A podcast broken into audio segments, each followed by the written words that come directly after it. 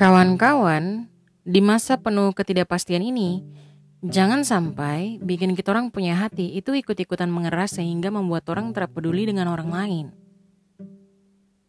Jangan lupakan bahwa setiap hari Tuhan juga mengamati loh apa yang kita orang buat. Teruslah berbuat kebaikan, walaupun di rumah aja, kita orang bisa berbuat kebaikan walaupun secara online. Jangan sampai teknologi menghalangi kau untuk berbuat kebaikan.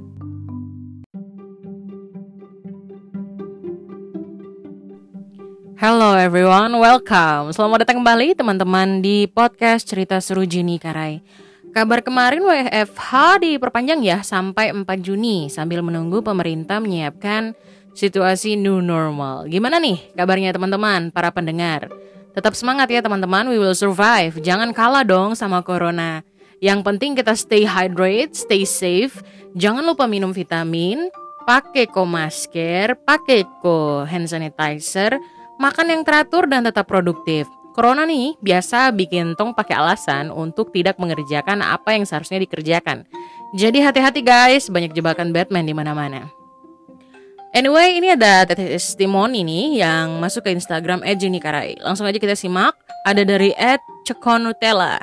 Aduh, enak banget ya ini username-nya. Bikin lapar.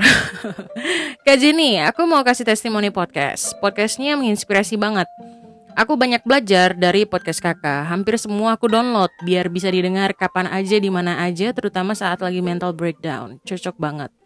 Tetap semangat motivatorku, love you, love you back. Terima kasih buat Cokon Nutella, buat testimoninya. Stay safe deh di sana ya. Yes, kita harus tetap semangat.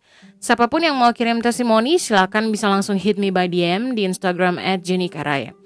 Eh, Anana, kamu rasa katrada nih?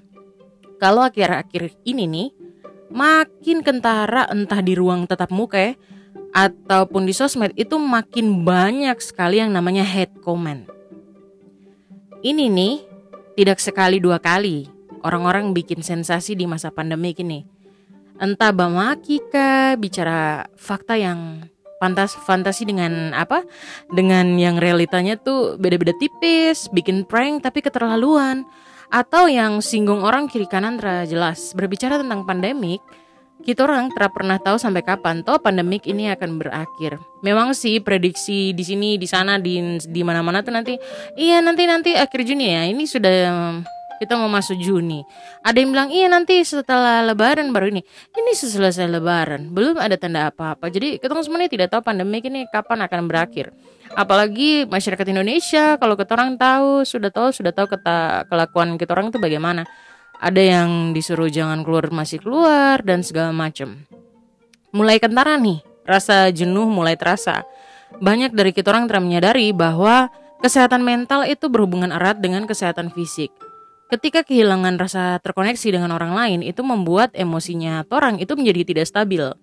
Bagaimanapun juga, kita orang ya adalah makhluk sosial. Orang perlu untuk menjalin koneksi dengan orang lain. Kamu tahu katrada? Coba cek ke diri sendiri nih. Saya kasih, saya kasih list. Coba-coba perhatikan sama diri sendiri. Keinginan makan berubah-ubah. Keinginan belanja online melonjak drastis. Susah fokus bekerja. Bawaannya malas terus sampai tidur uh, mulai teratur. Sering rasa kupu badan cepat lelah, mudah pusing dan badan terasa sakit semua. Eh, kalau ada itu yang kamu masuk di dalam, hati-hati karena itu bisa jadi gejala awal depresi. Saya kasih sebuah survei yang dilakukan sama University of Phoenix. Dong itu um, bikin riset dengan melibatkan lebih dari seribu orang terkait bagaimana covid sembilan belas pandemic ini berdampak pada kesehatan mentalnya dorang. Dan kamu tahu katrada, dari penelitian itu ditemukan bahwa empat dari sepuluh orang itu merasa lebih kesepian daripada sebelum pandemik. Yang bukan hanya kesepian aja, banyak yang khawatir dengan kondisi ekonomi, baik yang dong punya pendapatan itu terstabil maupun yang stabil. Dengan stay at home, banyak dari dorang yang merasa kebutuhan emosionalnya dorang itu untuk bertemu orang lain itu tidak tersalurkan. Nah, bagaimana nih caranya supaya kita orang menurunkan stresnya kita orang di kala pandemik? Salah satunya dengan cara menorong, men- menorong, menolong orang lain.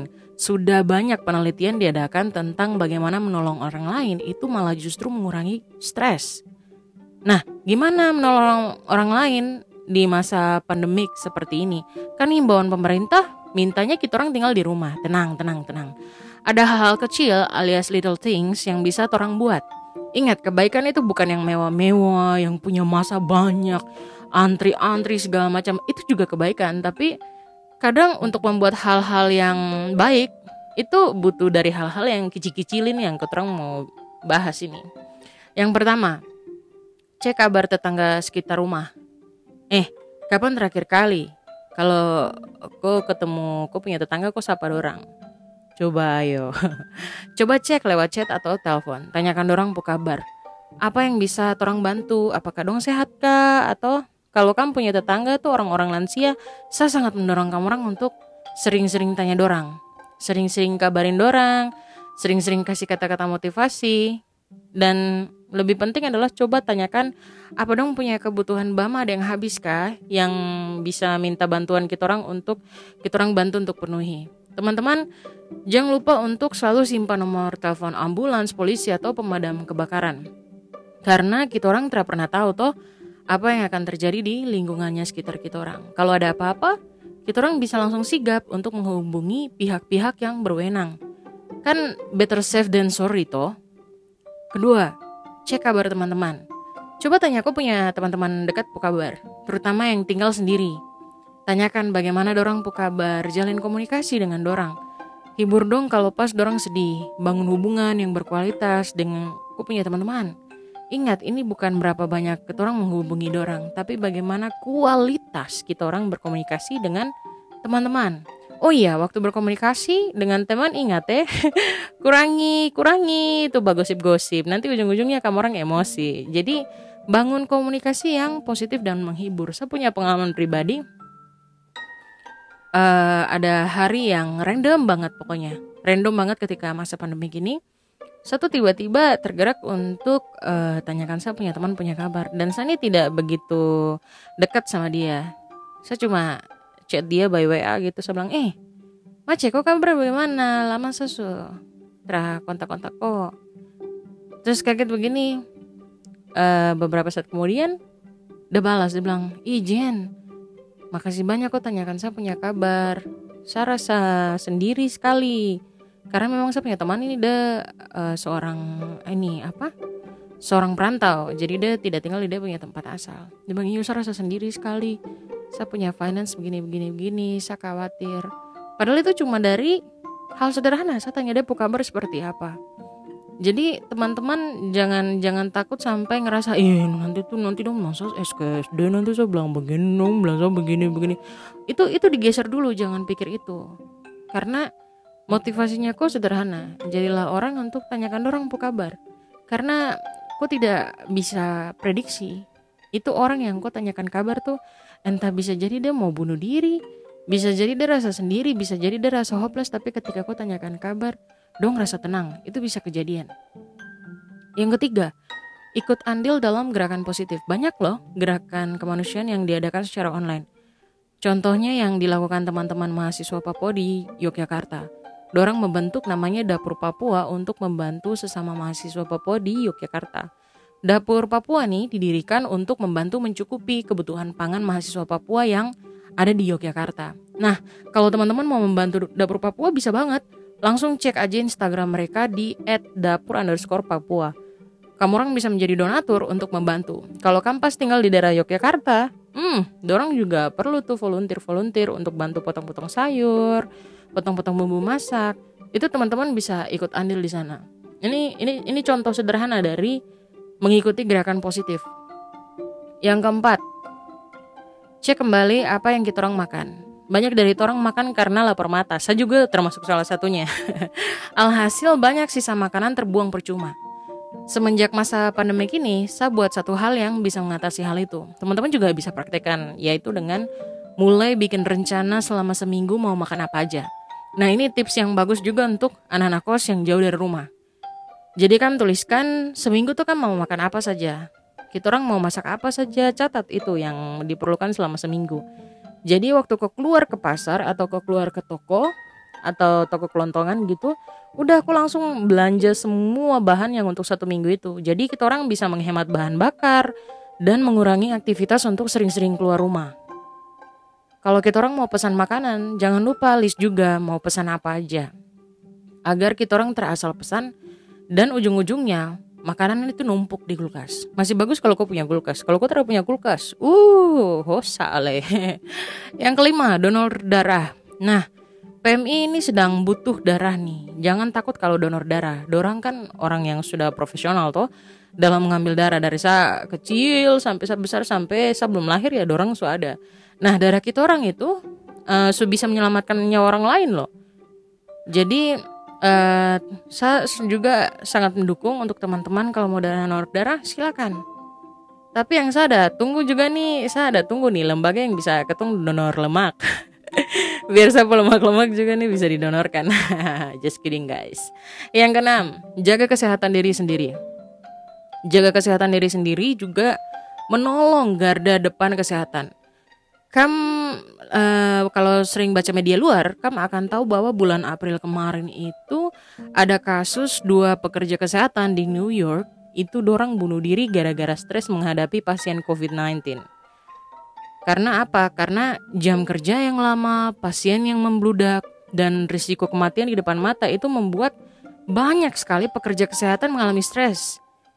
Jadi kalau terlalu mendesak, tolong eh, tolong eh kawan-kawan eh, jangan keluyuran terjelas di luar rumah. Apalagi nongkrong terjelas. Saya kasih ingat lagi, kita orang tidak pernah tahu sampai kapan pandemik ini berlangsung. Pasien semakin banyak dan kita orang punya pekerja kesehatan itu terlalu banyak loh. Karena eh, itu dia, mereka terbatas juga. Jadi orang harus sayang-sayang dorong juga dengan terus bikin gerakan-gerakan tambahan. Mari kawan, kita orang saling menjaga satu sama lain.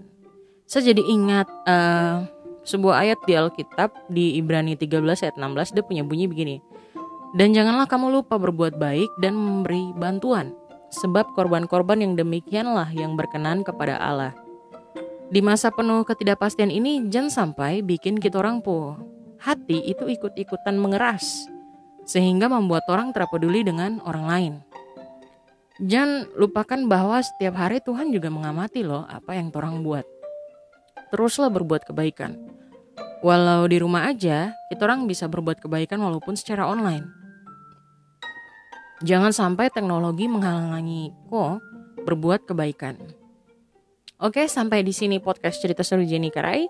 Jangan lupa enam hal yang kecil banget, sederhana banget yang bisa kita orang buat selama masa pandemik ini yang juga membantu kita orang untuk uh, meregangkan kita orang punya otot-otot dan tidak stres, yaitu cek kabar tetangga sekitar rumah, cek kabar teman-teman, ikut andil dalam gerakan positif, cek kembali apa yang kita orang makan, donor darah, dan jaga kesehatan diri. Sampai ketemu minggu depan dengan topik yang seru tentunya teman-teman.